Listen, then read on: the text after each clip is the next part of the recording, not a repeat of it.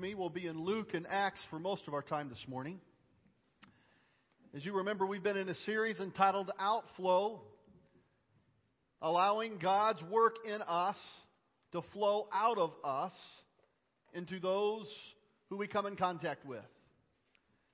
As we've been in this series, this fountain that's up on the screen that'll come next has been important to us, seeing that the Holy Spirit in us is our source, it is our life, and, and the Holy Spirit overflows in us, and it's to impact us, yes, but not just us, it's to pour out into those who are closest to us, our friends and our family. I want you to know that picture in my mind of many of you gathering around this altar praying for a loved one is still ingrained in my thoughts. I've been praying for you every day. I've been praying for your loved one. And, and I challenge you, when you see an answer to prayer, let us know. We want to celebrate with you. God is still reaching people today, and prayer makes a difference. Uh, we have to have a reason for the hope that we have to give, and so it must fill us, and, and it's for sure going to impact our family, those who are closest to us, and our friends. But we also know the Lord calls us to reach out to our community. Those who are in proximity to us, we may not know them very well, but they are close to us. Last week, we looked at Mary and we saw this mother of Jesus and, and the things that she could teach us about serving the Lord. And I couldn't get away from that passage of Scripture. I want to start by, by looking at Mary. As you see this next picture of Mary, we often think of, of Mary in this passage of Scripture at Christmas time. This teenage girl who was afraid, and yet she trusted the message from the angel. She trusted the Lord and said, I will be your servant, Lord. If you can work through me, I want you to work through me. I will trust you. She goes to Elizabeth and she finds confirmation of what the Lord has done. And then we find this song that Mary sings. It's there in Luke chapter 1, 46 through 79. It's the first passage of Scripture I want us to look at. And, and when we see this song, it, it kind of amazes me that this is a, a teenage girl who is writing these words. While she's afraid and she's trusting the Lord, in her song, she acknowledges her need for a Savior. She acknowledges, Oh God, you are my Savior. I need a Savior. And she lifts up the amazing works of God, how magnificent He is. But then, all throughout this song, Mary recognizes that Jesus was not just for her, but the hope for all. If you like to take notes, that's the first thought there. Mary recognizes that Jesus was not just for her, but he's the hope for all. Now, it's kind of interesting. I don't know many teenage girls who are accustomed to thinking of anybody besides themselves, but here, this young girl who's in a time of crisis she began to think about others, not just herself.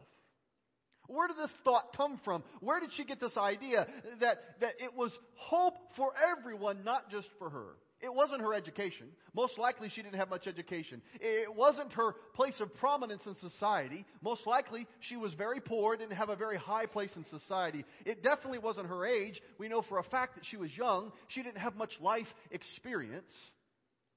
But we know that this would have come from the Lord. The Lord gave her insights on what He was going to do, not only in her, but through her.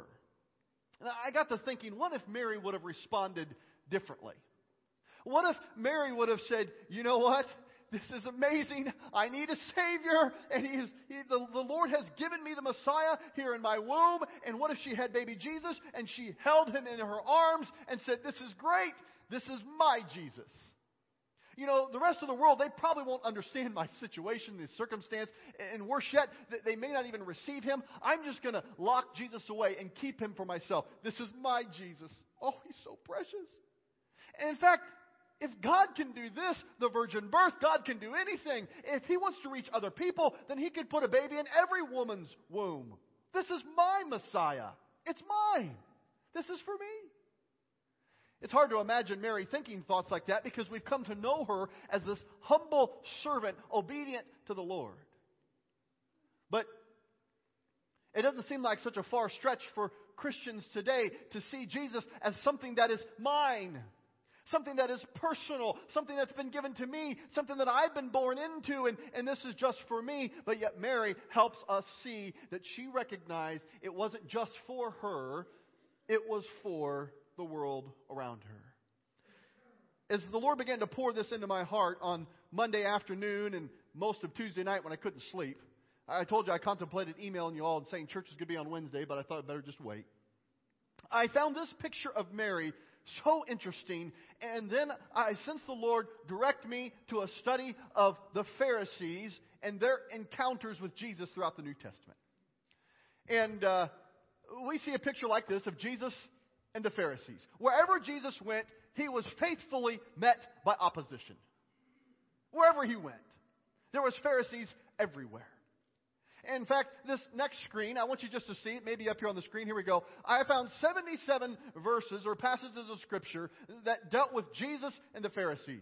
And we're going to take time to read all 77 right now. So get your Bible ready. No. I put them on the screen and they're in your outline there because I want you to be visually overwhelmed. Now, I read through all these this week and I challenge you to take some time to read through them. If, if you are not feeling discouraged, if you're not feeling depressed, read these. It will do a wonder for you. You'll begin to feel, ugh. You'll begin to feel, oh my goodness. And maybe it make you feel better about your situation when you see what Jesus had to face. But, but here's the deal. When Jesus was about his ministry, there was opposition everywhere. Brady, where are you going with this? We'll, we'll bring it back together. The Lord's going to weed this together in just a moment, but, but let's not get ahead of ourselves. And, and not only did Jesus face opposition, not only could he see what they were doing, not only could he hear what they were saying, Jesus had the ability to know their thoughts. And a number of these passages of Scripture, he responds to them before they speak, he responds to their thoughts. Not only would he know what they were thinking, these are the religious leaders. This is the church of God bringing opposition against him. He would have also been aware of the backroom deals that took place to get these particular people in position. He would have been aware at their hypocritical idea of being strict on all the rules on everyone else, but yet when it came to themselves, they would go easy or they would get fuzzy on those things. It's not just once or twice, it's all throughout the Gospels, all throughout the, the Bible. We find the religious leaders, the church of God in trouble. Now, if I was Jesus, I would have definitely started with fixing the church. All the business leaders tell us everything rises and falls on leadership. So get that leadership straight. Start weeding out the problems. Start finding all the things that are wrong and righting them. Now, now, don't misunderstand me. Jesus spoke to the Pharisees at times when he needed to, and he didn't sweep things under the rug, but he did not focus all of his attention on them. Jesus, in the midst of all this, didn't lose sight of his mission. Oh, I would have I would have lost sight. I would have said, let, let, me fix the church. This is the church of God. How can I save the world when the very church of God is all messed up? Wrong leaders, wrong motives, poor teaching, amendments to things of God that he never ever signed off on. You see, Jesus didn't let the major problems in the church of God become his focus. If that wasn't his focus, then what did Jesus focus on? We're going to start to get some clarity of where Jesus is taking us here in just a second. Jesus didn't let the major problems of the church become his focus. What did he focus on? Turn with me now to Luke chapter 19. We're going to answer that question and we're going to see what in the world this has to do with Mary's song. What in the world does this have to do with the passage, Brady, you should not preach on Christmas? Well, what does this have to do with, with, with Luke chapter 1? What does Luke 19 have anything to do with that? We find Jesus and Zacchaeus. We find this narrative, this account that many of us grew up singing a song about. It's one that we've taught on, we've heard, we have drawn uh, coloring pages on in children's church over and over. If you're new to God, listen to this. This is an amazing story. It's one we talk about often. You need to get it into your heart. But let's see what Jesus wants to say to us. Luke chapter 19, verse 10. We'll come back to verse 1 in a second. Many scholars tell us this is the best summary statement of Jesus' ministry. It's Jesus' words himself, and Luke chapter 19, verse 10 For the Son of Man, Jesus, speaking of himself, came to seek and save that which was lost. Well, what is that about? We'll go back to verse 1. Jesus entered Jericho and was passing through. A man was there by the name of Zacchaeus. He was a chief tax collector and was wealthy. He wanted to see who Jesus was, but being a short man, he could not because of the crowd. So he ran ahead and climbed a sycamore tr- fig tree to see him, since Jesus was coming that way. When Jesus reached the spot, he looked up and said to him, Zacchaeus, come down immediately. I must stay at your house today. So he came down at once and welcomed him gladly. All the people saw this and began to mutter, He has gone to be the guest of a sinner. But Zacchaeus stood up and said to the Lord, Look, Lord, here and now I give half of all my possessions to the poor, and if I've cheated anybody out of anything, I will pay back four times the amount. And Jesus said to him, Today, salvation has come to this house, because this man too is a son of Abraham. What was Jesus about? For the Son of Man came to seek and to save that which was lost. Go back up to verse 1, a couple things I don't want us to miss. Jesus was going through Jericho. He was just passing through. He did not have it on his iPhone to stop by and talk to Zacchaeus. He wasn't even planning on being there, but as he was passing through, he was sensitive enough to see something take place. What was it that Jesus saw. You know, sometimes in Scripture we get details that, that uh, the writers give to us, and I'm confused sometimes of why we get certain details, and other times I wish we had details and we don't have them. This is one of those that, that perplex me. Who cares how tall Zacchaeus was? Well, why do we need to know his height? Well, why do we need to know what, what, what tree he's in and where he's at? Could it possibly be that maybe Dr. Luke gives us this information because Jesus paid attention to it. Because Jesus was watching and he saw who Zacchaeus was. As he was passing through, he took time and he noticed Zacchaeus. He saw that because of his height, he had an interest in Jesus. He couldn't see through the crowd. He wouldn't have been received in the front rows because he was not welcomed in that group because he was the tax collector. He was one that they would keep away. He was the cheat. He was the one that they should not hang around with. He's the IRS. Who wants to have IRS over for dinner? We don't want to be around them. I don't even like to think about them. Who is that person? And, and yet Jesus not only saw him, he entered into relationship with him. Now, verse 7. The response of the people. Religious leaders were there. The attitude was spreading like cancer all throughout the people. He's eating with the wrong kind of person. Jesus would have known by the first glance of the people who were in the crowd what kind of response they would have had. Here, once again, Jesus did not allow the problems in the church, the problems in the faith community, to keep him from being about his mission. He did not stay focused on the crowd who was there, who intentionally gathered for him. He looked up to the trees and he saw the one who was seeking, who was open, and he said, I am going to spend time with you. I'm going to invest my time with you. I'm going to go to your house today. And salvation came to his home. Well, that's for Jesus, right? That's what he was about. That's not for me. He's the Son of God. Hey, just like Mary recognized that Jesus was her Savior. He was the Messiah. She's the very, he's the very Son of God. She held him in her arms. She said, This is my salvation, but it's not just for me. He is the hope for my people. He's the hope for all generations. Everyone can receive salvation who will trust in him. It was about more than herself. Jesus recognized if he got caught up in the problems of the religious leaders, if he allowed himself to try to get the church all straightened out first, he would never be about the first order of business from his Father, and that was to seek and save the lost. He was here for the church, yes. He was here for those who he came to first, yes. But he was here not just for them, he was to go to everyone who would listen. Well, that's Jesus, Brady. That's not for me. Maybe, maybe not. Let's look at our final passage of Scripture this morning Jesus and Saul. In Acts 26, we find verse 12 through 18 giving us a pretty important picture of what I think Jesus wants to say to us today about outflow. The Holy Spirit in us, for us, yes. Touching our family, yes. But it must reach out to those around us who are close in proximity, yet we may not know well.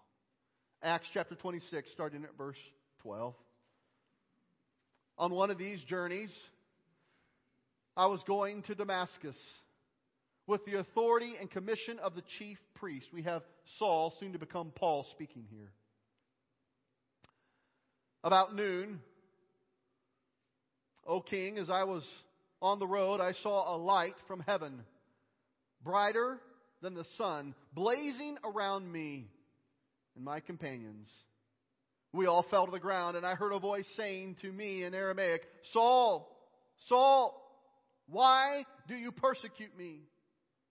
It is hard for you to kick against the goats. Then I asked, Who are you, Lord? I am Jesus, whom you are persecuting, the Lord replied. Now get up and stand on your feet. I have appeared to you to appoint you as a servant and as a witness of what you have seen of me and what I will show you. I will rescue you from your own people and from the Gentiles. Here's the key, don't miss this 17 and 18. I am sending you. I am sending you to them to open their eyes and turn them from darkness to light and from the power of Satan to God, so that they may receive forgiveness of sins and a place among those who are sanctified by faith in me. Don't miss this. Don't miss it. The Word of God wants to speak to you. The nourishment for your soul is here today. Don't miss what Jesus wants to say to you. He's saying, Saul, I am sending you. You're the Almighty God. You're the one who, who was born and to Mary the Virgin. You can do whatever you want. If, if you want to reach the world, just go ahead and put a baby in every woman's womb. You are the, the God of, of all creation. Jesus, you are the one who brought salvation to the tax collector. What do you mean you're sending me? If you can appear in this bright light, if you can strike me down, you can blind me, can't you go where you want to? The Lord says, I am sending you. Look at what Jesus does here. He's choosing the one who was blinded by religion He's choosing the one who was struck down and physically couldn't see for a moment. He's choosing the one who has not had very much time to see authentic Jesus or at least receive him, to send him to be the one to turn their eyes from darkness. Couldn't he have picked somebody better? What about somebody who had seen so clearly? What about somebody who had great experience with their eyes? But yet, the Lord, Jesus, came to Saul and said, I am sending you. Saul, soon to become Paul, he was on his own mission. He was busy. He had a plan. He was working hard at what he thought was righteousness. Look at the beginning of that verse 12, that passage. On one of these journeys, I was going to Damascus with the authority and the commission of who? Chief priests. I'm doing the Church of God's work. I'm religious. I'm one of the good guys. I'm trying to eradicate heresy. I'm trying to deal with all the fanaticism. I'm trying to get rid of all the sensational things that are going on. We're going to stick to the old school stuff and nothing more. That was his mission. That's what he was about. And yet Jesus struck him down and where he was moving with authority of title and position, now he said, I'm sending you what? I'm, I'm appointing you as a servant and a witness. So now, as, as a servant, humbly going, I am there to witness to the one who I have seen and the one who is continuing to reveal himself to me. This is a part of what Jesus is doing. He says, I'm sending you to them to turn their eyes from darkness to light. Not only is he sending Saul, he's sending Saul to them. The people he didn't like. The people that he was trying to distance himself from. The people he thought were dangerous. The people his faith community said, don't rub shoulders with them. Keep them at arm's length. They're the wild hammers. Stay away from them. He said, I am sending you to them under the authority of the Lord. Not just to befriend them, not just to have coffee and try to get them know them over 796 times and maybe God will come up somewhere. No, no, no. I'm sending you to them to build relationship, yes, but there should be enough of me in you that you should be a servant, that, that you should be able to give witness to what you have just seen. Saul, do you need me to strike you down anymore? Do you need me to, to blind you? Do you need me to knock you down to your feet? I am the Lord. Who are you, Lord? what do you mean, who are you, Lord? He, he, had respect for God. He had knowledge of God, but he didn't have relationship with Jesus. When Jesus was right before him, he said, I am the one you are persecuting. Who are you? I am Jesus. Let me fill your heart in a way that you won't be able to shut up about it. Well, those are the three passages of Scripture I wanted to share with you. But first, they came to my heart and I saw the call that Jesus was giving, that Jesus calls us to go to our community. That's the next one here. And when he calls us to go to our community, you may feel right now what I felt earlier this week. Lord, I believe this. Conceptually, I love this, but I feel overwhelmed. I am just one man. I am just one pastor in a city that they say is a city of churches, in a city where some say there's too many churches, too many pastors. I don't know that I agree with that, but, but we got a plethora. What can I do, Lord? What is it that you're calling me to do? What difference would it make? And I sensed the Lord say, Brady, what you feel like is a little drop of water, a little eyedropper of hope for someone else. If you would just give this little hope two or three times a day, two or three people that you could love in my name. Well, Lord, I, I can do that, but if I do two or three things, what good is that going to do? And I just sense the Lord say, Brady, not a whole lot if you just do it once. But what if it was the tone and tenor of your daily life, looking for people outside these walls here? You guys are amazing, but but but it's not just for you and me. If I'm not careful, I can get so excited about Jesus for you and me. It's so, hey friends, this last year of discipleship has been so good. Looking at who Jesus is to us, what he's saying to us. Oh my goodness, what we see him doing, what obedience he's calling us to, and the power, resurrection power he gives to us. Jesus is so good. Look at him. He's great. But friend, he's not just for me or for you. He's, he's for the world as well. And so as I begin to think, Lord, okay, if it was two or three or, or, or four people where I could just give a drop of love, uh, it may be a kind word. It, it may be, it, it may be seeing a conversation that could happen. It may be serving in a particular way. But, but what would it, what would it look like, Lord, if, if it wasn't just me? And so the Lord did this strange thing for me. He sanctified, that just means set apart. He sanctified Google for me. That's a tall order. There's a lot of trash all over Google. But, but the Lord took Google Maps, and I just about, about had a heyday. I got so blessed and so excited. This is where I came close to send an email and say we're going to have church Wednesday as well as Sunday because of what I saw. I, I never saw this before. I never thought about this before. So I took your address and your zip code. I didn't take your name. And I plotted it in Google Maps and, and look at what Jesus has done. He's spread us all over Fort Wayne.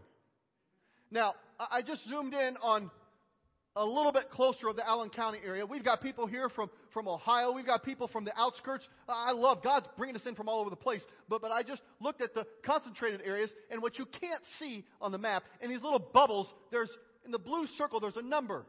Four, seven, eight, that's how many people are at that address. I saw one that said 15. That's an apartment complex, not a family of 15. I got kind of excited. I wanted to meet that family. But, but it, these represent multiple people all over the city. And, and then if, if you drill down in, because these bubbles get in the way and, and you can't see what they're. If you drill down in, let's go to this next one here. Maybe. Oh, I don't have it there. You can go back. Uh, if you drill down in, I got it a little bit closer, and in, in many places in the city, we've got a dot just about every block to two blocks. And the picture the Lord said to me, Brady, these little drops of love in my name, a kind word, an extra listening ear, open to a conversation of hope when needs be.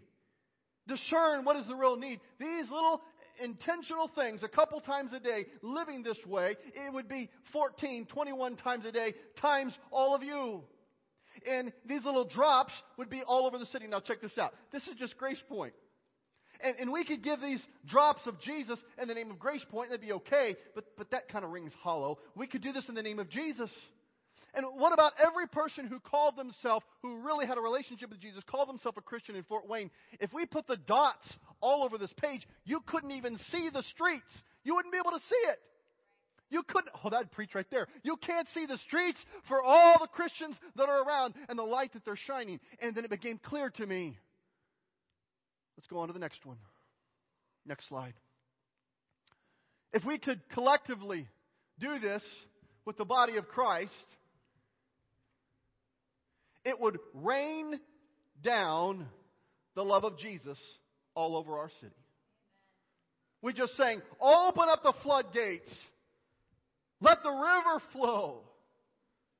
Oh, it's so good, Jesus, rain down on me. But what if, if we had seen it raining out on those around us? But there's a, there's a problem as I was praying, I said, Lord, this sounds so good. This map is encouraging. This is kind of exciting. What could stop this? And I sensed Jesus take me to these scriptures right here. Let's go to the next slide. What keeps this from happening? Focusing on that. Huh? What are you talking about, Brady? Let, let me tell you the reason the Lord brought this message to us today. Oh, it's good to hear about Mary and how she gave Jesus to the world. That's good. It's good to see Zacchaeus. Oh, I love thinking about Jesus looking beyond the crowd and seeing up in the trees. That's good. I love seeing Saul. He get, gets set straight and the Lord sends him to them. Hey, hey, friend, here's the key for most of us here today. What will stop us reaching our community? That stuff. Some of us are so upset about problems we see in the church of God that it becomes our focus. I'm preaching at you, I'm preaching to the mirror. Get so aggravated something happened in the denomination. I don't like it. I can fix it. They just asked me, didn't ask me. Jesus didn't call me to focus on that. Oh, ouch, Jesus. There's, uh, you know, Grace Point's a great church, but there's something that bothers me. Well, you've only found one thing? Come talk to me. I'll give you ten more. You know will stop this? We make that our focus. Some of us, it's not the wounds that we've had by religious leaders or church institutions. We're a part of it. Oh, I got to get my notes. Look, I, I started looking for themes in this. It's too, it's too good. It's too good. Here, those verses, here's what it is. On what authority do you do this? A lot of those said that. Who said that you have the authority? Power struggle. Go ahead and focus on it. Focus on it. You stop what it is that Jesus wants to do. We've never seen that before. That's what they said. You ever heard that in the church today? I don't know. That's kind of out there. I've not seen that before. Why are you with those people? We need a holy separation. That's what they said. Well, plotting control. Have you ever sensed in our society a plotting for control? I'm not trying to beat up the church today. I love the church. I'm a part of the church. You and I, we are the church. But friends, let's be honest we focus on this stuff and that becomes our mission and we try to make ourselves look better, try to make ourselves be better. I'm not saying we don't speak correction where there needs to be. I'm not saying that Jesus didn't deal with it, but it wasn't his focus. And there was times he said, I could look at the crowd of all the problems or I could look to the one who is hungry. And Jesus says, that's what I'm here for. And guess what? He's sending you to do the same thing. I don't, I don't know, Brady. I, I want to see a sign of proof. That's what they said. This kind of sounds out there, kind of wigged out, a little charismatic, a little bit something else. Whose authority is what's friend? We're in the same company. Is it of Jesus or not? You know what they didn't say, but what their heart was screaming? It hurts my feelings.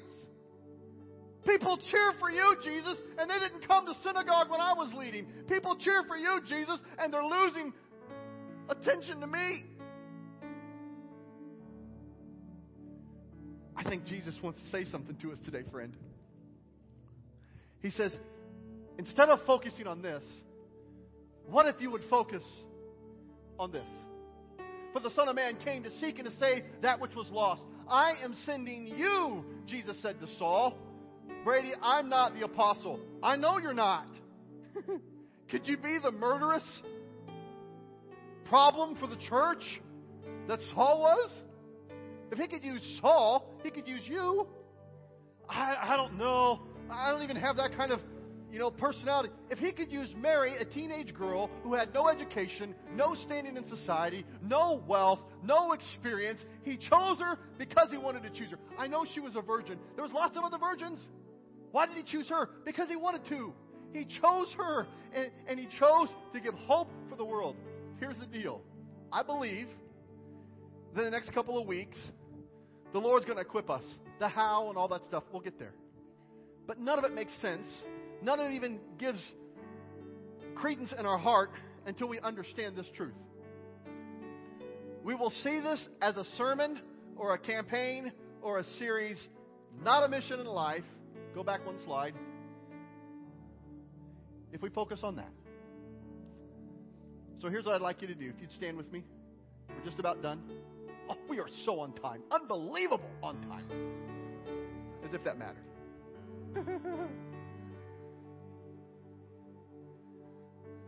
Those who are willing, would you just put your hands up to Jesus like this?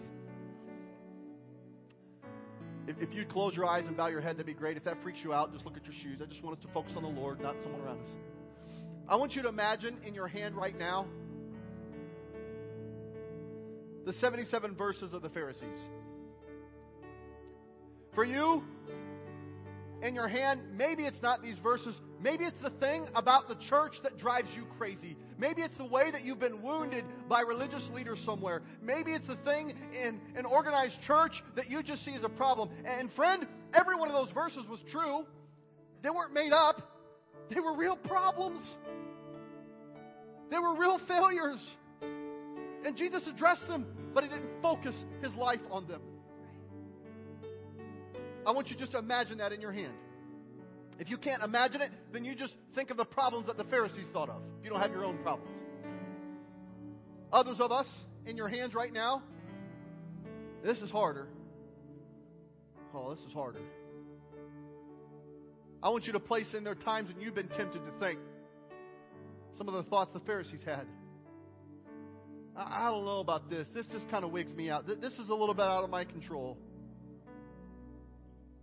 Who, who gave them or, or that group or that person authority to do this?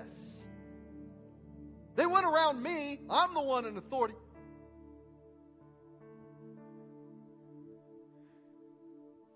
I, I want to see a sign. Prove it to me before I obey. This is the stuff that was problems in the church of God that have not gone away. And not to be like Mr. Downer, it probably won't go away. But the mission of God is still here. I'm going to pray. And as your hands are open, I'd like you just to offer this to Jesus. And, and if you'd like to join me in this exercise, when you sense you're ready, if your heart, don't do this if you don't mean in your heart. If your heart's ready to say, I'm going to let go of that stuff and I'm going to focus on the mission of God, when you're ready, I want you just to lift your hands to heaven with me and say, Jesus, I want your mission. Not because I'm good enough, not because I'm, I'm powerful enough, but if you can use Mary, if you can use Zacchaeus, if you can use Saul, then, then maybe you can use me. But as Pastor Edgar leads us in this song, let's let this be our heart of response to the Lord today.